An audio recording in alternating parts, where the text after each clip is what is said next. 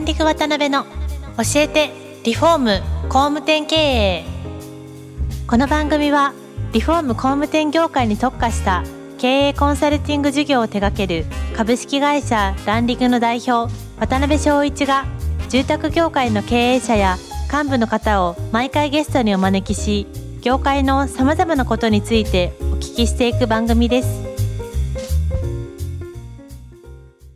皆さんこんにちは。今週も始まりました。ランディング渡辺の教えてリフォーム工務店系パーソナリティの渡辺翔一です。今回もテラモーターズ株式会社代表の徳重社長にお越しいただいてます。今回もよろしくお願いいたします。はい。まあ前回前々回と本当にもう夢中になって面白いお話お聞きできてるんですけども、今回その、えっ、ー、と、著書などでいろいろ書かれてらっしゃる日本をこれから再生していくために、元気にしていくためにっていうところをポイントにいろいろお聞きしたいなと思ってます。はい。で、まあ日本はこんなにもなんで自信をなくしてしまったのかみたいに書かれてらっしゃったんですけど、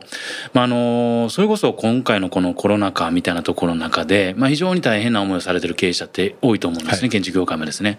まあそういう方たちに向けてですね、まあ今回コロナ禍で起こった変化の本質みたいなところと、まあ、どういうふうにそれに対応していけばいいのかみたいなところですね。もしお考えがあれば最初にお聞きできたらなと思うんですが。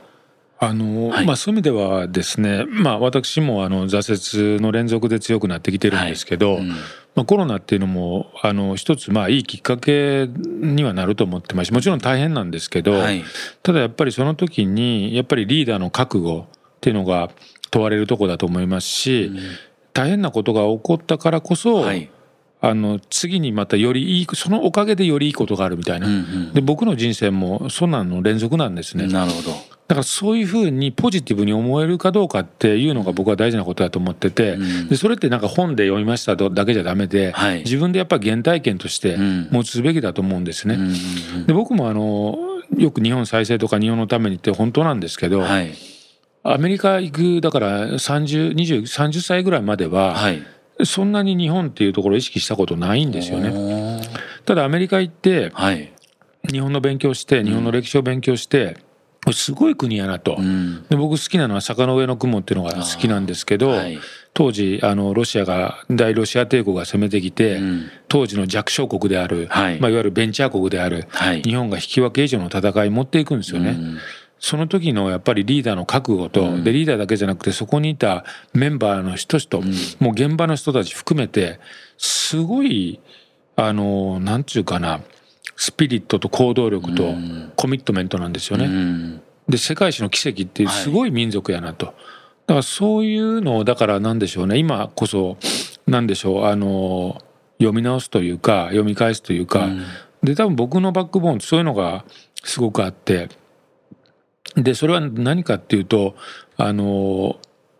僕は323ぐらいの時かな、はい、あのさっきのソニーの僕森田さんっていうのが好きなんですけどもそのカバン持ちである郡山さんっていうのがいて、はい、今85歳ぐらい、うん、でその人からいろいろ教えてもらったんですけど、うん、結局やっぱり当時のやっぱり戦争戦後か、はい、経験してる人ってやっぱりすごい強いんですよね。うん。でそういうところの物語というかストーリーをもう一度、まあ、あの出光興産の海賊と言われた男たちとかもそうなんですけど、はい、いっぱいあるんですよ、うん、だからその日本人が農耕民族だとか言わしたくないし なるほど。いやすごい人いっぱいいるんですよ、はい、本当に、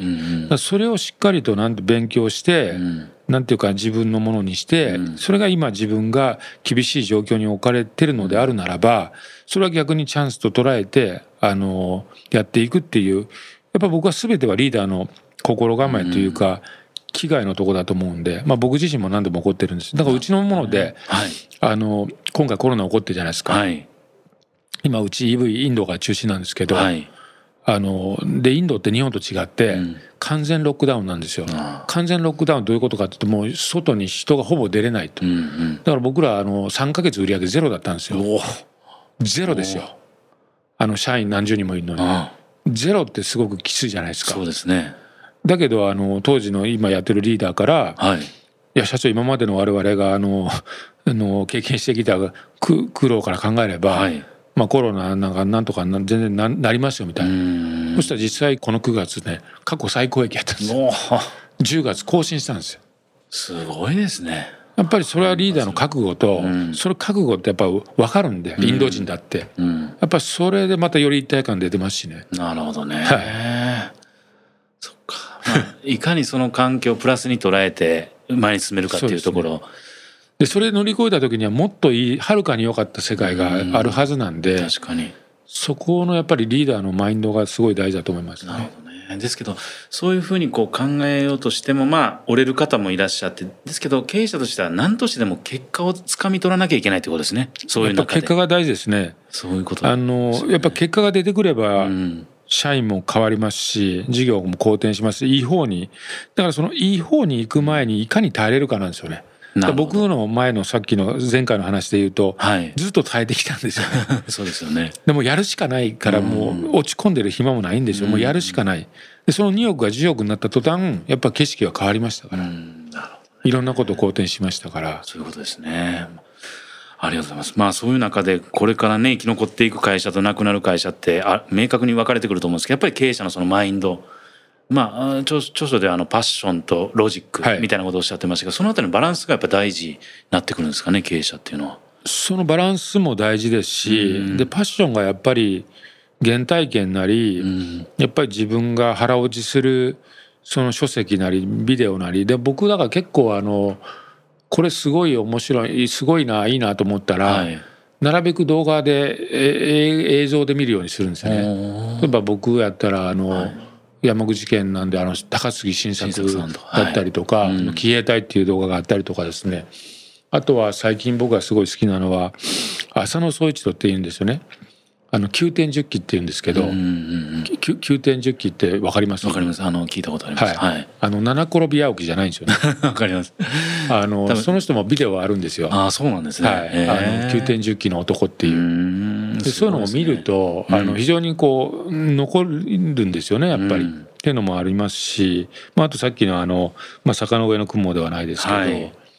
ていうのはやっぱりしっかりあとプロジェクト X ですかね僕たちの社員で好きなのはね。確かに確かに。やっぱりそういうので引っ張られますよねそういう。やっぱり先代の方々がいかにすごいことをやってきたかっていうことだとか、今だから日本ってすごくあのなんでしょうね。まあ先がないとか、まあ暗いみたいなイメージありますけど、ね、しちゃってますよね、僕が好きなのはやっぱり坂の上の頃の雲の世界の、当時はなんでその明治という国ができた時には、その前が死の交渉ですから、生まれた時にもうあの決まってたわけですよね身分が、俺はもう農民だとかずっと農民だと。だけど明治以降はそのちゃんと頑張って勉強してとか努力してものにできればあの博士にも大臣にもなれるそういうなんか前向きな楽観主義みたいななるほど、ね、っていうのが当時の空気感としてあったわけですよ。だからそういうのを醸し出したいなと思ってるんですね。そういう意味ではチャレンジすることが、あのウェルカムとされる社会ですよね。なるほどね。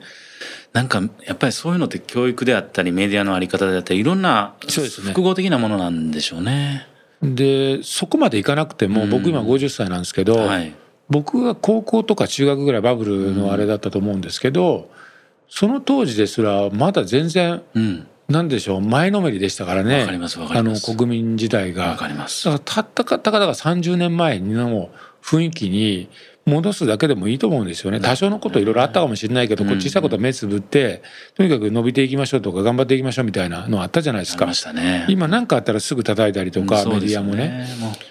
なんかそのそこがすごい僕は嫌ですね。変えたいとこですねなんかね。確かにね、はい、なんか僕もあの徳重社長より 5, 5歳差で45なんですけど、はい、が僕学生で就職活動してる時が多分ギリギリのその境目ぐらいなんですねなんかイメージというか、はい、でなんかベンチャーっぽいやつもいるし全然安定志向もやっぱ増えてきてるしっていう中で僕以降の年代ってもう本当そうベンチャー志向持ったようなギラギラしたタイプが天然記念物みたいになっちゃっていったみたいな感じの流れがあるって思ってて、まあ、そういう意味ではあの時期まだいましたもんねそういう方たちって。そうですね。なんですごい、うん、なんか世の中がまあ明るいというか前,、前向きなというか前のめりなねありましたよね。時代はありましたから。確かに確かに。まあ、もっと言うとこれも僕もよく言ってるんですけど、はい、えー、と30年前ぐらいまで40年前から当時遡れば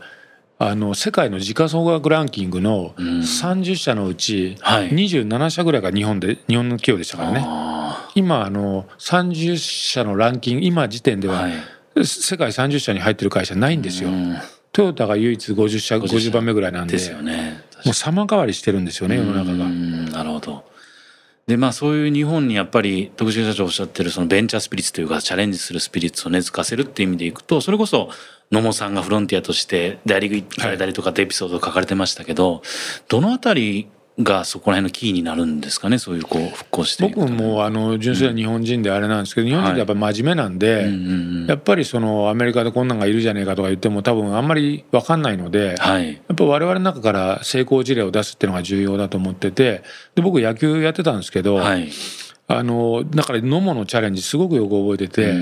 当時だから年収が10分の1になって片道切符で日本球界から抹殺されて、もう帰り帰るとこなくない中で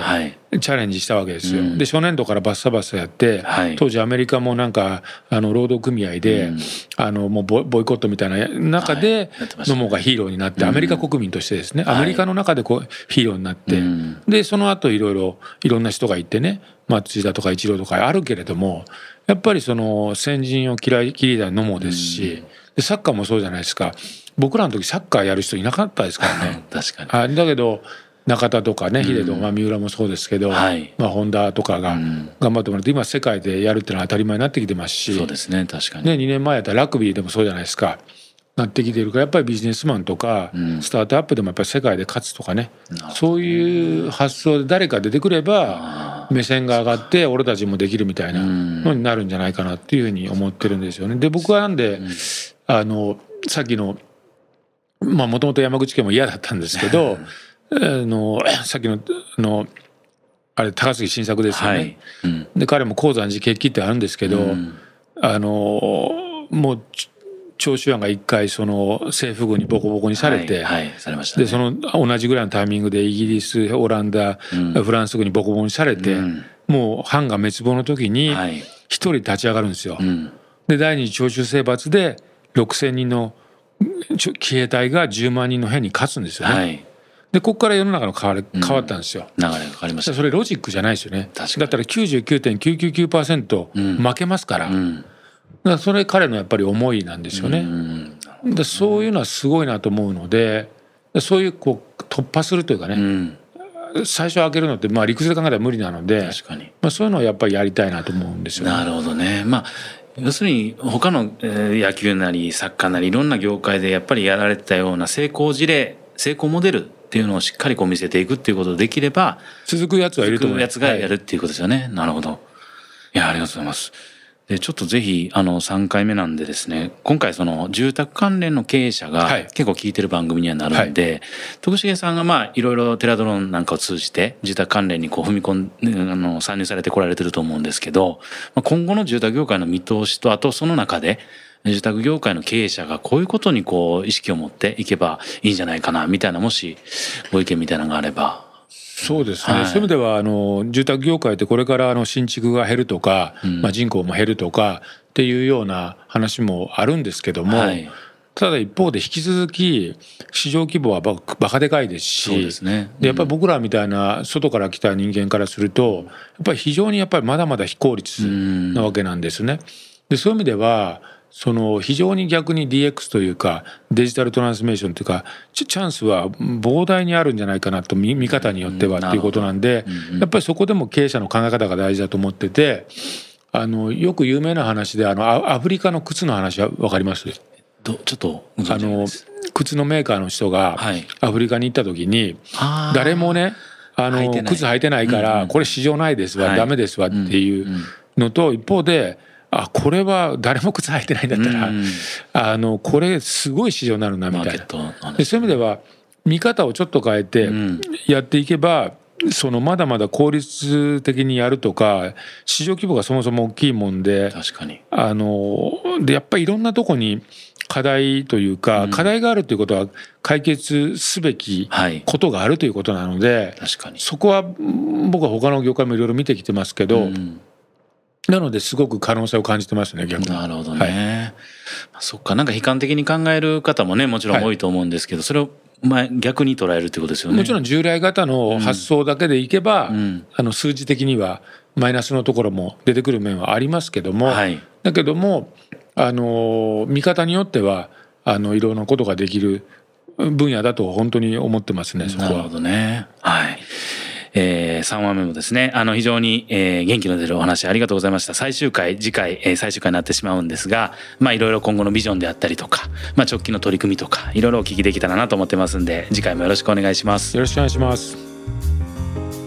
今回も、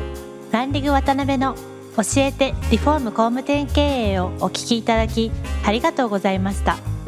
番組では、渡辺や住宅業界の経営者、幹部の方へのご質問を募集しています。